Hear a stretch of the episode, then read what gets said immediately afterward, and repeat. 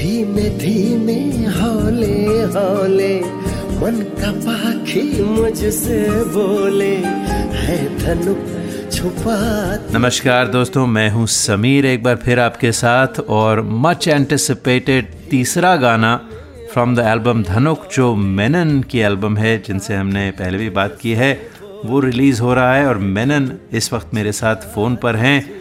Menon welcome to the show thank you Sameer for having me on the show again thank you you welcome तो आपका जो तीसरा गाना है वो रिलीज़ होने वाला है। पहला सब जानते हैं धीमे धीमे हौले हौले। उदित नारायण साहब ने गाया था। फिर उसके बाद मेरे भोले सजन जो रिचर्ड डेबराज की आवाज़ में था। तीसरे गाने के बारे में कुछ बताइए और हम बेचैन हैं सुनने के लिए। शुक्रिया शुक्रिया। तीसरा गाना जो है वो उषा टिमोती जी ने गाया है जो रफी साहब के साथ जिन्होंने तेरह साल की उम्र में सुपर हिट सॉन्ग दिया था हिमालय की गोद में हम्म। तू रात खड़ी थी छत पे में समझा के चाँद निकला। तो ये गाना जो है थोड़ा सा सैड है लेकिन हम्म। मेरे ख्याल से दिल को छूने वाला गाना है।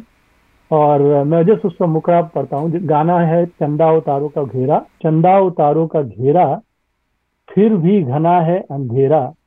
मेरे सवालों की रात का होगा कभी ना सवेरा। धुन में मोहब्बत की चलते रहे राहों में गिरते संभलते रहे। तूने बुलाया हमें बेखबर यादों में तेरी हम जलते रहे।